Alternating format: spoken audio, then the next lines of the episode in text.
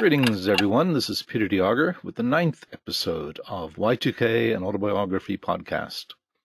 The title for this one is Y2K and COVID 19 What They Share. Now, to be honest, it was not my original intent to do anything on COVID 19. However, over the last little while, I've been asked repeatedly if there are parallels, and I must admit, in the last couple of interviews that I've been doing with folks, that question has come up. How are they similar? Because there are similarities. But here's the problem they're not comparable. Not, not in any way, shape, or form are they the same type of problem, the same size of problem. That little dot down there is Y2K. And COVID is monstrously larger than that. The stuff that's happened already with COVID far exceeds the worst reasonable predictions of Y2K. Around the world, hundreds of thousands of people have died. Millions are infected. As I'm doing this, I think the number right now is 3.8 million. This is not Y2K. In many, many ways, Y2K was trivial compared to COVID. The social impact, the economic impact, uh, everything else that's going on, the amount of effort that's being put into it, Y2K just pales in comparison. But having said that, there are parallels. But they're not parallels between Y2K and COVID. They're parallels between Y2K, COVID, SARS, climate change, the decline of bees, the rise of plastic pollution. You get the idea. They're comparable to any warning and how society responds to the warnings. They're, the parallels are undeniable. I mean, I'm going to read you some stuff from various things, and all you have to do is substitute uh, one word for something like flu or COVID, and you'll see that they're the same statements. They could have been pulled from the same headlines. Back last year, on September the 27th, I took a flight over to Ireland. I wasn't born there, but I was raised there, and I'm an Irish citizen. And I've mentioned before, I have a couple of favorite spots. I have a number of relatives over there, so quite regularly I go over. I hadn't been looking at the weather. I didn't see any reason to. Ireland is Ireland. It's going to be raining, which is why everything is green. So the weather doesn't bother me. And I wasn't going to be taking any ferries, so I didn't have to worry about any storms. Every now and then I'll take a ferry over to the Aran Islands, and keeping an eye on the weather is important. Uh, too much wind, and they're not going to have the ferries, and then I have to make other plans. Now, it just certain turns out that I went over there for a little bit of work. I met with a bunch of my relatives. They're all getting on in age. And then I headed to my sweet spot, Doolin, West Clare, for the music. And it turns out that Lorenzo, the hurricane that was brewing in the North Atlantic, was going to cross over Doolin. The eye of the storm was going to cross over where I was. I was scheduled to be in Doolin on October the 5th. By October the 4th, it had petered out, but I didn't know that. And that evening, I certainly didn't know that. We were looking at the weather, we were looking at the reports, and it was getting a little bit scary listening to all the media reports uh, the evening of October the 3rd. I ended up staying in Ennis, Tracy's uh, West Coast County Inn, a place I've stayed a few times far enough away from the coast, so if it was really bad, I wouldn't be hammered. I wouldn't be hurt. And besides, it had a pub, so I was fine. The next day, I head out to Doolin after the storm. But before we get there, let's look at some of the media leading up to this. The statements were typical. I'll read from The Guardian, October the 2nd. Ireland is bracing for strong winds, downed power lines, and coastal flooding when Storm Lorenzo barrels in from the Atlantic before hitting Britain. Met Éireann, the National Meteorolog- Meteorological Service, issued a status orange wind warning on Wednesday for six counties on the west coast and a yellow warning nationwide for Thursday night and Friday morning. The main impacts will include disruptive winds, falling trees, and flooding, it said. Storm Lorenzo will produce significant swell, high waves, and sizable storm surges. This will lead to wave overtopping, some coastal flooding and damage, especially along western and southern coasts. And it goes on. At the time this was coming out, Lorenzo was a Category 5, and it was the first Category 5 in the area. They'd never had a storm that large and strong in the North Atlantic just off the coast of Ireland. Not for years. Certainly not since the computerized weather models were put in place. So they really had no data on how a storm of this magnitude would react. Lo and behold, on the 3rd of October, it was destined in the morning to pass by Ireland and then it took a hard right and barreled straight towards Doolin and Galway. Looking at it, looking at where I was going to be, I was figuring maybe the pubs would be underwater. Maybe. Uh, another bit of information. Uh, public were being urged to be extremely careful as Storm Lorenzo is set to batter Ireland later this evening. This is the Irish Mirror on October the 3rd. Gusts up to 130 kilometers an hour are expected. The ferocious cyclone arrives on Irish stores, shores. None of this is over the top. They're talking about a major storm. It's a category five. They're doing what they need to do. Now, the weather reports were a little bit more hectic. In other words, the radio reports that evening were a little bit scarier. They were definitely trying to get people to take precautions and batter down the hatches. Uh, while several state bodies are advising everyone to exercise caution over the next few days, here's a quote Irish people, as usual, have been taking to social media, making light-hearted fun about the incoming storm. That sounds familiar. Not just Irish people. People do this all the time. They did it about Y2K. Y2K was a joke before it happened. They're doing it about COVID. Oh, it's nothing but the flu. It's nothing but a sniffle. This is what we do. This is what people do. When they are given a warning, they downplay it. Why? Who knows? We're going to go through a bunch of the different reasons, but it really is peculiar behavior, especially since we've seen Category 5s totally destroy countries, islands, sweep in and destroy everything, thousands dead. But it's never going to happen to us, right? We're immortal. We're impervious to these types of problems. So we make light of it. And it doesn't matter what the radio says or what the Meteorological Society says, we're going to make fun of it. Not everybody, but a certain portion of the of population are going to make fun of this. On the evening of October 3rd, Lorenzo came to a skidding halt. It dropped from a category five to serious, a category two at most. When I was out in Doolin, it was like a fresh Irish breeze, something I'm well familiar with. It was blustery, but it wasn't a hurricane. But a, a day or two ago, it was a category five. What do you want the media to do? The media has to warn you. Here are some of the responses from citizens writing into newspapers. Your alarmist commentary stops people leaving their homes and businesses suffer. You told people to stay home. Do we live in that much of a nanny state? The elderly and children are being unnecessarily frightened, all because of what we used to regard as a stiff breeze. Marry this to Met Éireann's continuous inaccuracy, and we have created a monster. Now, if you can't see the parallel between that and COVID 19, then you're not paying attention. You could remove everything related to the hurricane and just read this as someone talking about COVID 19 and why the lockdown is unnecessary and it's all a bunch of hooey and we shouldn't have to be doing this. And besides which, it's really going to impact my bottom line. Met Éireann has accused the media of overhyping the potential impact of Storm Lorenzo and contributing to the fear that some people have already had in the run up to the event. In other words, now it's Met Éireann, the meteorology office, accusing the media of overhyping it. Basically, the media was doing what the media does. It's juicing the statements a little bit. That's what they do. We discussed that in an earlier episode. That is what the media always does.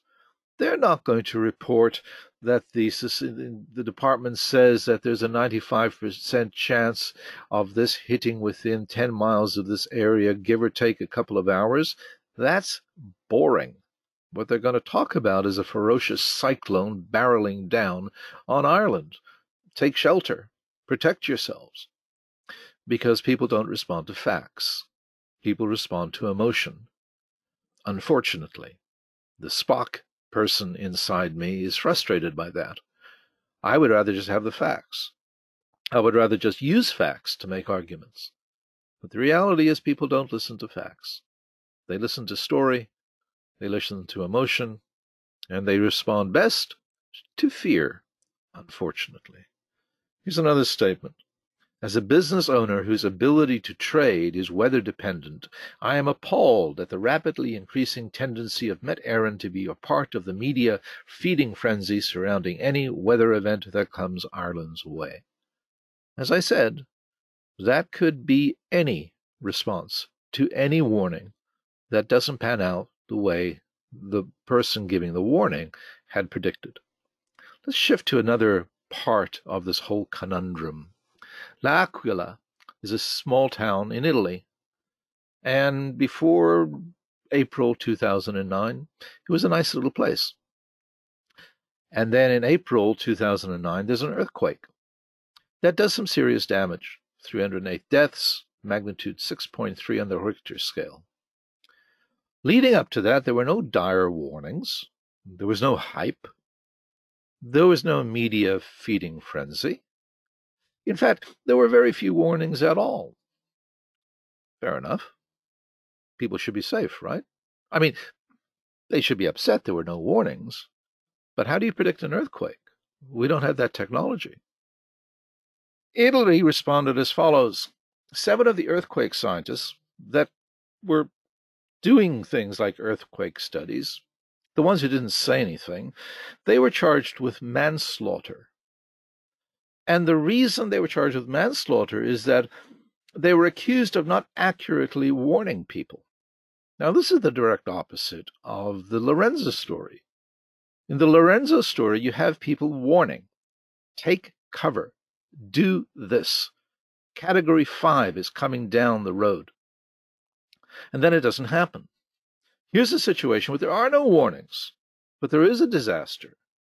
And now we're going to penalize the people who didn't make the warnings uh, about something that there is no way on this planet to make a warning for yet.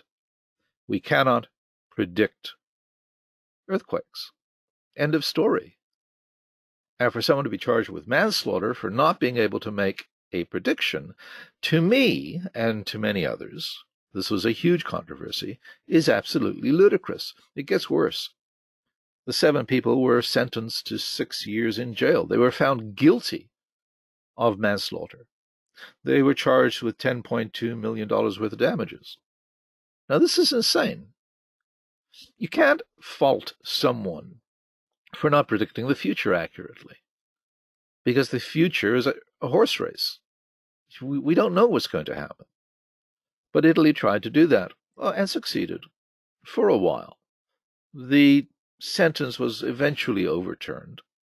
But eventually, the very notion that we would blame someone for not warning us loudly enough is is ludicrous in my mind and in the mind of most scientists. Imagine if that became the norm. Well, for starters, no one would get into any business where you could make a prediction anymore. Because predictions, by their very, very nature, are risk based. They're probabilities. They're your best guess, nothing more. Now, the challenge is in all of these things is that the notion is, is that the people warning us need to do it correctly, however you define correctly. But if you look around the world, there are a lot of topics out there. I'm going to list off a bunch. Bridge collapses are happening around the world. We had one in Genoa, uh, in Italy bridge collapsed. There were people warning about that prior, saying they need to be better maintained. You know, it was failing. Up in Canada, in Ontario, we had an Algo mall collapse. The roof, roof collapsed, killed someone. For years, there had been warnings that this thing was going to happen. No one listened. And there was incompetence, and there was misreporting, and there was shoddy work. But there were warnings. They weren't listened to. In Toronto, we have an event that hasn't happened yet. We have the Gardiner Expressway. Uh, it is a raised expressway at the bottom of our city, south of the city, after the city, before the lake. Pieces of it are falling down, large pieces of concrete. The warnings are there. We haven't decided to go in and pull it down and fix it, get rid of it entirely. We're doing a little bit of patchwork here and there. If it ever falls down, I'm not saying it will, but if it ever falls down, the hue and cry will be why didn't we listen to these people? We have plastics as an issue. Plastics are here forever. Every one of us buy it. Our garbage is filled with it. We're producing more than we will ever replace. It's all going somewhere. It's not all being recycled. It's filling up the oceans. Once upon a time, we had a problem with DDT, an insecticide. We finally got rid of that. We listened to the warnings long after. Not all the ones here I'm going to list are ones I believe in. The next one, for example, problems with vaccines. There are people all over the world warning you about vaccines. Personally, I think that's nuts. I think vaccines are one of the best things we've ever come up with. It saves millions of lives. But there are warnings out there, right? So here's the challenge How do we decide which warnings we listen to and which we don't? Because that's always going to be the issue. When I start talking about Y2K back in 1993, there were people who legitimately looked at me said, Who is he? He's a nobody. He's not an expert. Why, we should, why should we listen to him? We had warnings from China. We were reporting. I remember the reports in January of this year. I remember seeing Wuhan being locked down and saying, this must be serious. They're locking down an entire city. Ah, but it's China. They can do stuff like that. There were warnings. We didn't listen. One of the problems with early warnings is that there are always weak signals. Early warnings, by their nature, are weak signals. They're not picked up by everybody, they're picked up by some. And what happens is, if a particular warning out of the hundreds that we hear every day comes true in the future, then with 2020 hindsight, it's easy to look back and say, we should have listened to that person. Why didn't we do that? Why were we so foolish? Well, fair enough. But there were 99 other predictions that we heard that we didn't pay attention to. What I'm hoping to do here is saying that it's not easy to criticize people who don't listen to warnings. It's not fair because we hear so many of them. We have privacy concerns being raised all around the world. We have inequity, financial inequity being raised as an issue. There are people warning about CRISPR. Is it legitimate? There are people warning about GMOs. Is that legitimate? I don't believe so. Other people do. We have a, another computer problem similar to Y2K coming up in 2038. No one's really talking about it yet. Yeah, there's a mumble, there's a whisper out there, but I don't know of any large 2038 remediation programs going on right now. I don't certainly see any leader out there beating the drum like I did in Y2K. How big a problem is it? I'll tell you something, I don't know. I haven't looked into it deep enough. We have declining bird population. How big a problem is that? The warning's out there. We're not doing anything about it. Y2K was a global issue. Uh, we have great white sharks sitting off small towns, and the, the, the mayor of the town saying it's okay to go, to go back in the water. We have COVID out there. They're saying it's okay to go back to work. Same issue. We have climate change. Oh my God, he stepped into that one. Politics. Oh my God, how did this get politicized? Climate change is huge. There, we have people saying that 5G is an issue. I don't believe it is. But there are people out there saying it is. Who do you listen to? How do you decide? Once upon a time, we had an ozone layer problem. That finally got paid attention to, and we fixed that. There used to be warnings about thalidomide. The, the medicine given pregnant women took it with disastrous results. There were warnings about that before the disastrous consequences made themselves known.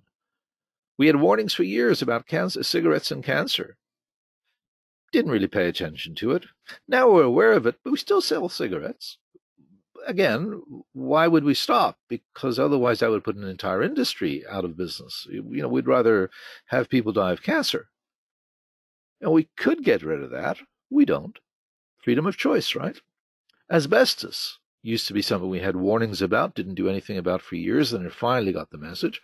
Fracking is one that has lots of warnings about, causes earthquakes, pollutes groundwater. We still do it. And they won't tell us what chemicals are in the fracking. Uh, the bee population is on the decline. Good grief. If the bee population declines and goes nowhere, in other words, goes to zero, we're in deep, deep problem. And of course, we have mur- murder hornets to just uh, top everything off. My point with that list is that there are a large number of issues out there where we receive warnings. Now, are they warnings like uh, Lorenzo? Uh, are, are some of them hyped?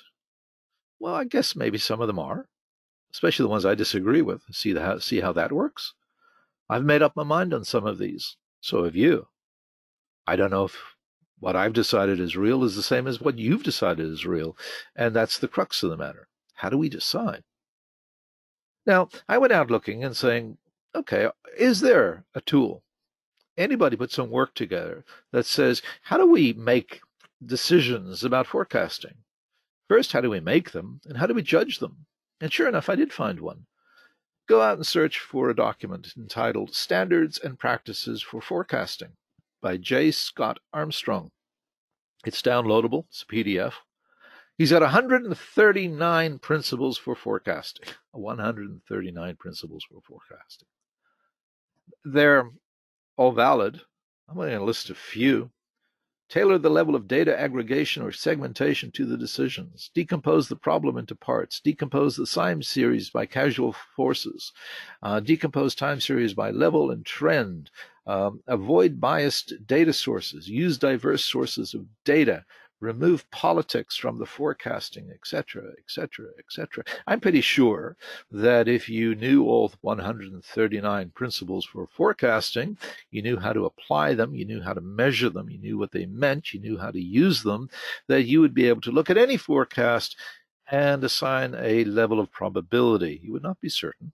That's the key. You would not be certain you could assign a level of probability as to whether or not that particular forecast is accurate or not.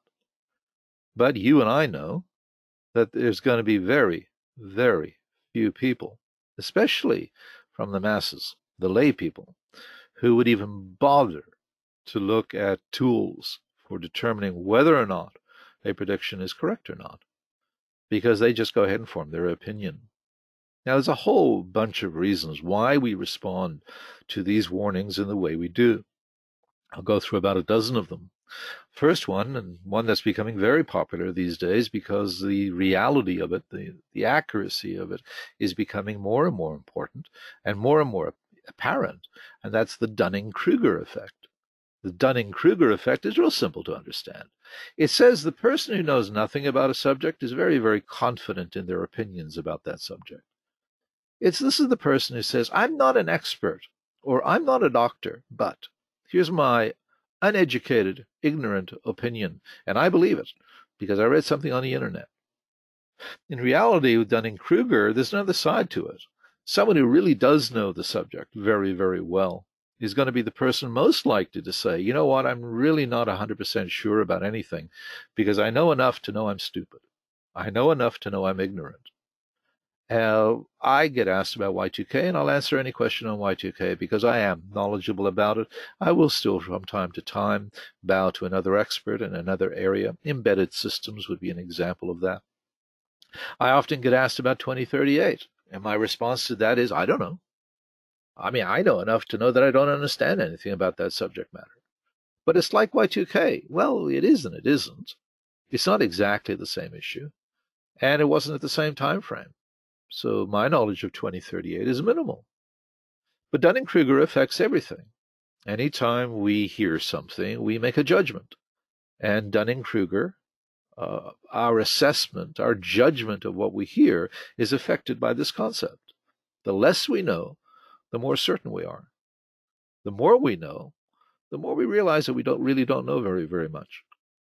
Another one is confirmation bias. Confirmation bias is basically picking data that confirms what you think. Now, this one's going to require you to take a bit of a pen and paper and put down something. I'm going to put out four cards in front of you. And what I'm going to tell you in this statement is true. Uh, each of the cards has a number on one side and a letter on the other side. So that's a given. That is a true statement. it is a God statement. In other words, there's nothing wrong with that statement. Four cards, each card has two sides. Of course they do. On one side there's a letter, on the other side there's a number. I'm putting four cards down in front of you. And on one card there's the letter E, on the other card there's the letter K, on one card there's the number 4, and the other card there's the number 7. Now here's another statement. A card with a vowel on one side has an even number on the other side. Now, we're not going to take a long time with this. It is a podcast. I can't see what you're doing. If you choose to do it, then great. Here's the question You need to validate the statement I made. The, the second one a card with a vowel on one side has an even number on the other side. There are four cards in front of you E, K, 4, and 7. Here's the question You can turn over two cards to validate the statement. Which two cards do you turn over? Now, I could give you time to do it, but you could pause this just as easily. Most people turn over the E because they need it as a vowel and they need to see if there is indeed an even number on the other side. Turning over E is correct. Most people recognize that they, they don't need to turn over K because our statement, a card with a vowel on one side with an even number on the other side, has nothing to do with the letter K. K is not a vowel, so we can ignore it. Ah, but the next one is a 4, even number.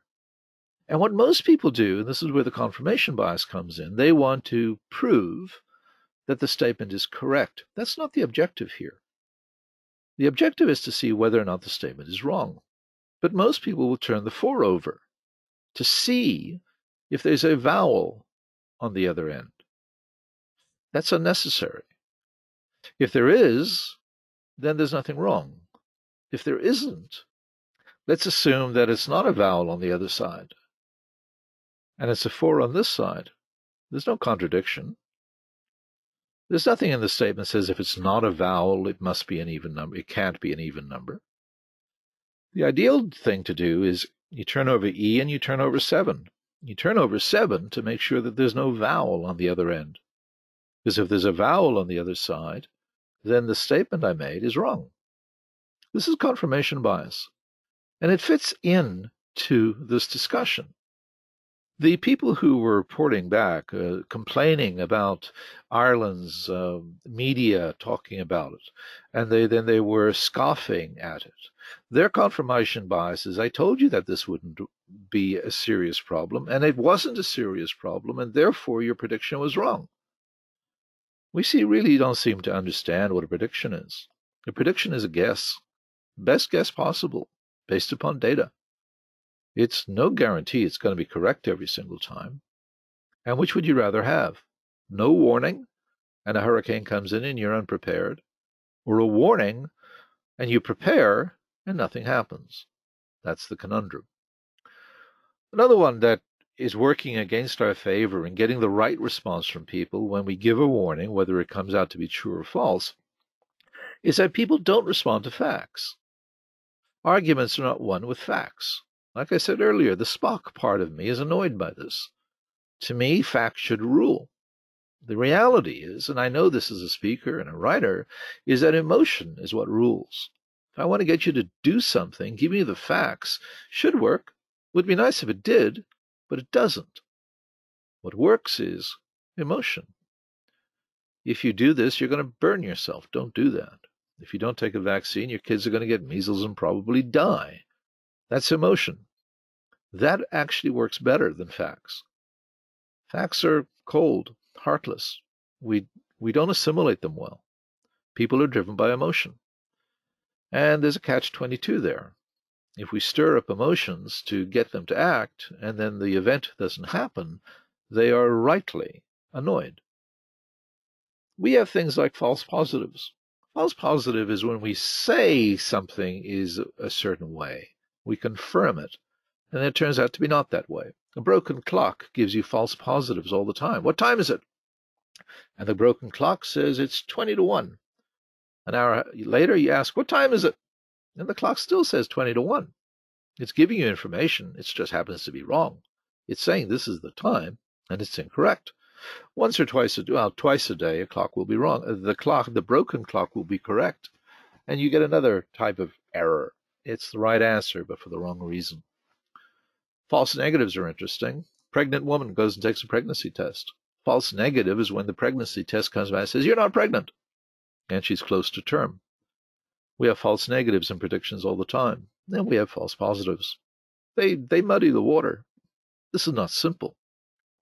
There's a multitude of voices with any prediction, with any situation. There are people saying that climate change is a hoax. Climate change isn't real. Other people saying, yes, it is. Here's the data. And we have people changing their minds in the middle of the thing. So it's not only that there's a multitude of voices, but there's a multitude of messages, and the messages are not exactly clear and they're not exactly consistent and they change from day to day. One day eggs are good for you, the next day they're not.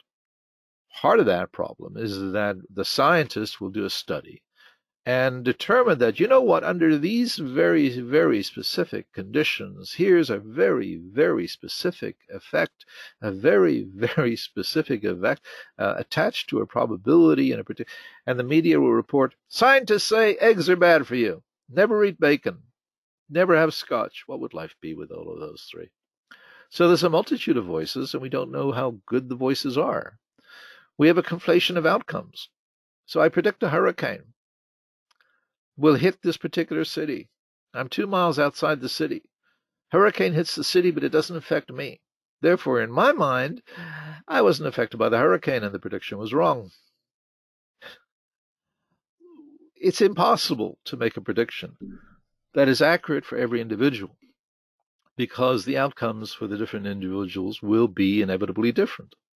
Right now, I'm showing an image of a large tree that falls down. There's a car underneath it large tree doesn't affect the car. To this person, the person in the house who owned the car and the tree, hurricanes aren't that big a deal.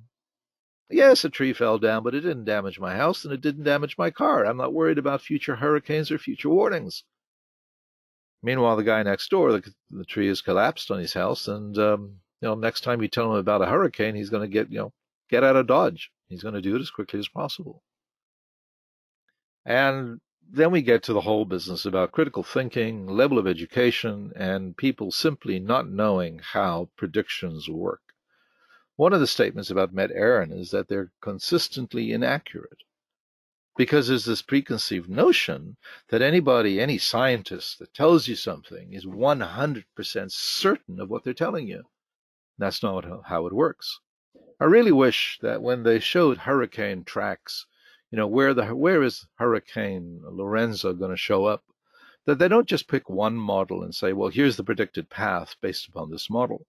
What they really should do is pick all of the models and draw all the lines on the screen. And then people will say, well, which one is accurate? And then the honest answer is, I don't know. We'll find out tomorrow which one was accurate.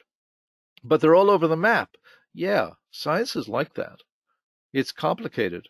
It's dirty. It's messy. There is no single tool that will tell you exactly what the future is going to look like. I used to get asked all the time, what will Y2K do? What will be the, the outcome? And the honest answer, which I made many, many times, was, I don't know. I have no idea how a particular problem in a computer will manifest itself we were talking about a, a, file transfer protocol problem in one of the interviews. And that problem was incredibly simple. It was a tiny little error. But in, within six hours, it cost the company several million dollars in penalties. Six hours. Program stops working. Within six hours, senior direct, eh, executives in the organization are sitting around a table saying, How do we fix this? What was happening was simple when the FTP on one program was trying to connect to the FTP protocol on the other computer, they were comparing dates. And there was a date problem, a leap year problem. One system thought it was February the 29th, the other one thought it was March 1st. This happened within the first millisecond of connection, and the line would drop. They had absolutely no idea what was causing the problem. People think we know how these things work. We don't we really don't understand how any of this works. And when something goes wrong, we we make the assumption, well, someone did it deliberately, or they're being deliberately inaccurate, or they're incompetent because there's a problem. Meanwhile, we're doing the very, very best we can with the models we have to predict the future. The day you can predict the future correctly, phone me up and we'll start buying lottery tickets en masse. Critical thinking. Months ago, I'm looking at the COVID 19 uh, when was this one? This one would have been, I'm looking at it in March 16th, and I'm looking at the curves from the global cases John Hopkins map. And I'm looking at the yellow line that was depicting other locations. And that yellow line had started the exponential growth. And I'm looking at that, I'm saying within a couple of weeks, we're going to be hitting millions. At the time, it was 250,000. I'm looking at this and I'm terrified. Why? Because I understand how these things work. I do know a little bit about epidemiology. I do know a little bit of thing about you know, exponential growth. I do know a little bit about math. And I'm looking at these charts and saying without anything significant changing, this status quo that's generating the exponential curve is going to continue. At this point in time, I have the meeting industry telling me that, oh, don't worry, you don't have to shut down meetings, everything's going to be fine. And my advice to them back in March was simply shut them all down now. Avoid the rush. Save your money.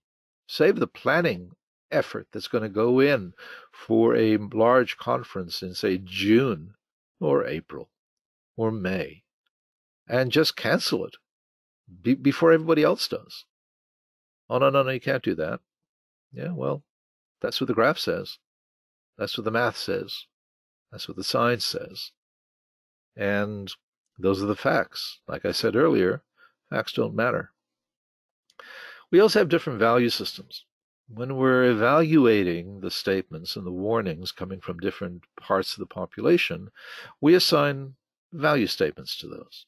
Whether you think of it as ideology or whether you think of it as simply, maybe easier, uh, we assess risk differently.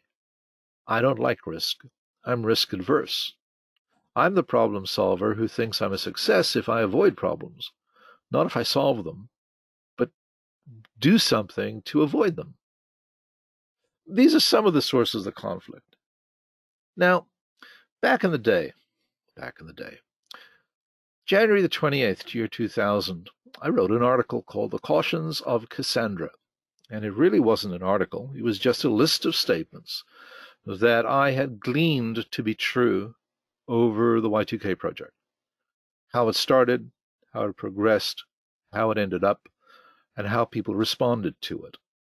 And it is relevant to this COVID 19 sort of discussion we're having about how people respond to warnings. Now, the beauty about the internet is that everything is saved, right?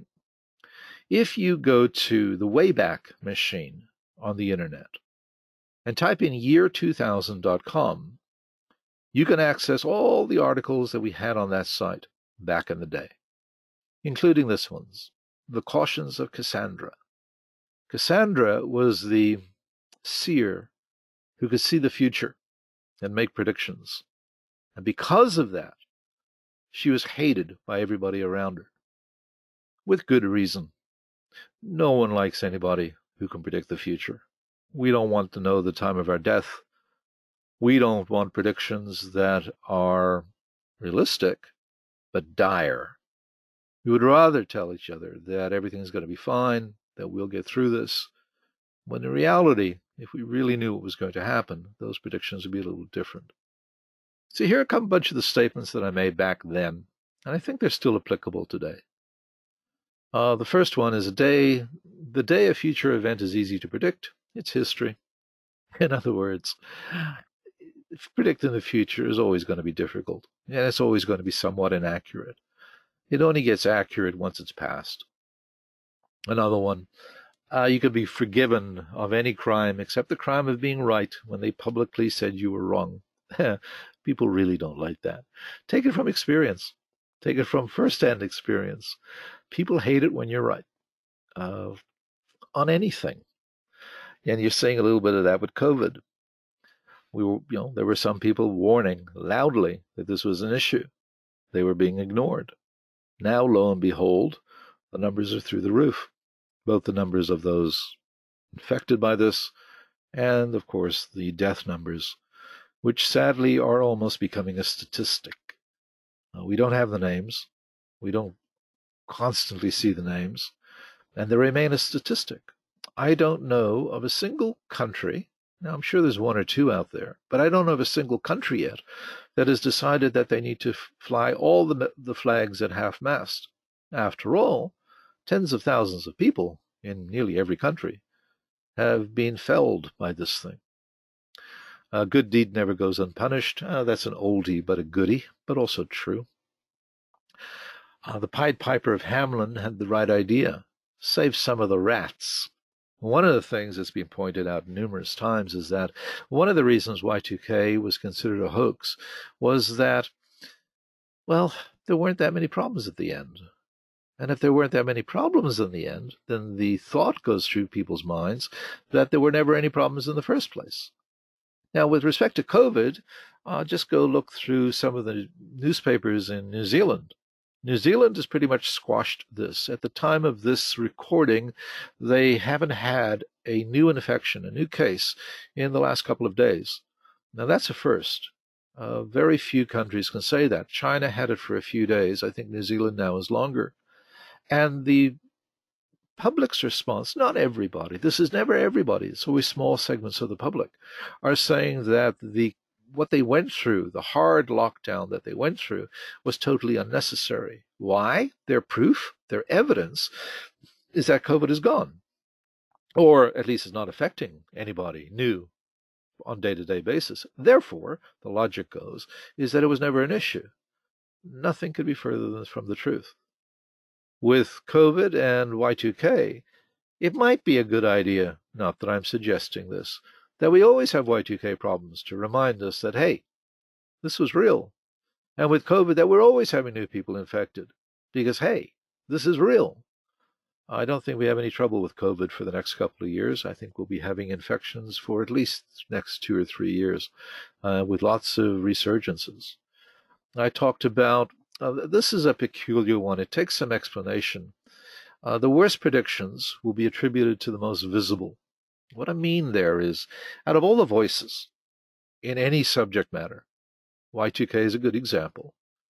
There were lunatics out there predicting literally the end of the world and Armageddon and nuclear missiles flying left and right and planes falling out of the sky.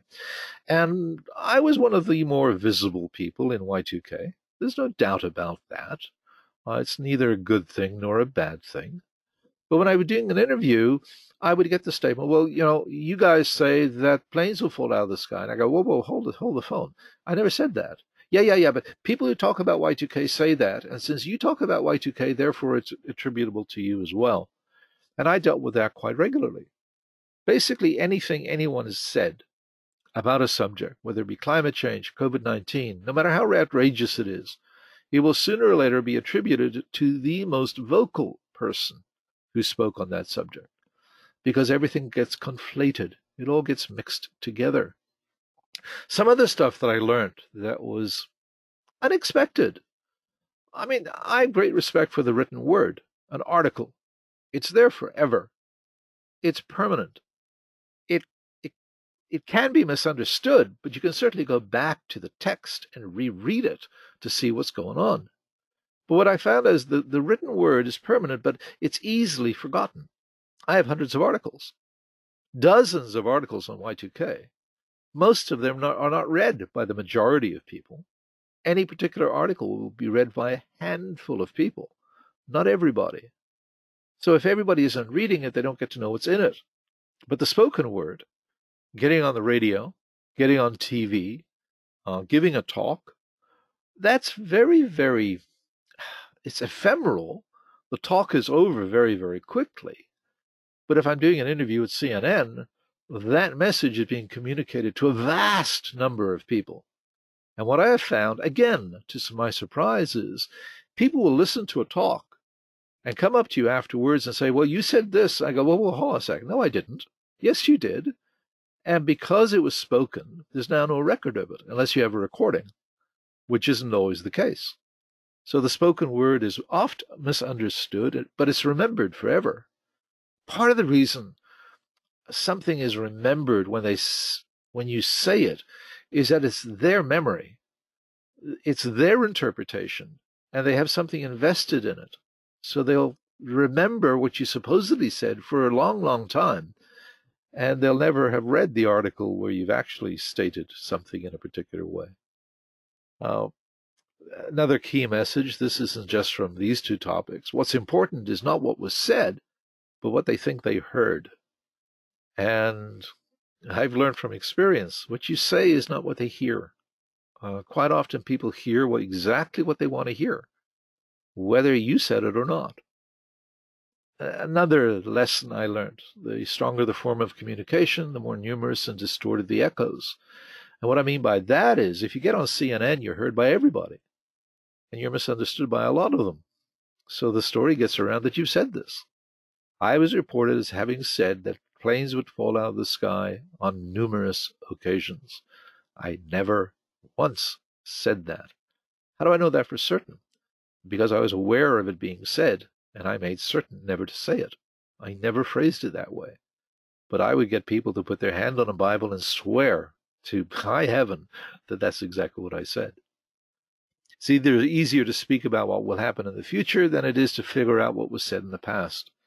Uh, you want to watch any politician these days and remind them of what they said three months ago about this crisis, and it's a losing argument. The standard response is, I never said that. Or if I did say that, I didn't mean that. So, with COVID, Y2K, uh, with any warning about an earthquake or any warning about uh, a hurricane, uh, unless it's written down, there's no proof. Uh, people will remember things the way they want to. Uh, this is one that everybody who works on these types of projects needs to keep in mind. If we do it right, the problems we warn of today will be unworthy of comment tomorrow. In other words, the best possible thing that can happen for anybody who's warning someone and they finally pay, pay attention and then nothing happens because of the actions they took and then they are accused of scaring people needlessly that is the best possible outcome. It means our warning worked. We will not get credit for it, but that's not what that's not why we do it. That's not why people warn. Why people warn other people is to protect them based upon the knowledge they have. And again, just so we're being fair to everybody, the people who are warning about GMO and warning about 5G and warning about vaccines they are coming from it, rightly or wrongly, from their own perspective. They are as certain they're right as we are that they are wrong. Out of all the future troubles you see, focus on the worst. In other words, out of all the different predictions you can make, make the one that'll produce the the highest benefit. I mean, if we're going to be hung for warning people, let's be hung for the most important reason, not for something trivial warn people about stuff that's really important and just keep quiet about the other stuff that doesn't matter. Uh, again, I've sort of alluded to this several different ways. Integrity never has a choice. When we see something that we think is going to be problematic, we forget how others have been treated in the past and we face the future and we give the best advice we know how. That's the only way to do that. Hindsight is always beats a prediction by at least 2020. And uh, there's one last, and it refers to Cassandra. Uh, being blind is less of a curse. And making a prediction out of integrity to help people, uh, you're never going to get rewarded for that. if you didn't know, it might be safer sometimes. Uh, of course, you have to qualify that a little bit, right? Uh, being blind, not giving a warning. Uh, remember those seven earthquake scientists who were charged with manslaughter for not predicting the future? Can't win, can you? Quick summary COVID 19 and Y2K are not the same. They are two totally different problems. Y2K was a trivial issue compared to COVID 19. COVID 19 is going to cost a lot, lot more than Y2K ever cost. So they're not the same. And I'm not even pretending to assume they are or to tell you that they are. The responses to warnings are always the same. If nothing happens, you hyped and scared us. Why'd you do that? Don't do that again.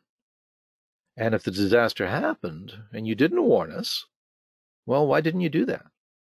I mean, it's your fault. And if you did do it and we didn't believe you, well, it's your fault for not doing it louder, for not making us believe you when you warned us of the danger. Uh, despite this, those who believe they see a danger will always do their best to inform others. This has been a monthly series. I've been saying that it was going to go on for about nine or 12 or something like that. I've decided it'll be going on a little bit longer than that. I have at least a couple of others. I have a session that I'll do on embedded systems. We'll have to do a session on the airline industry.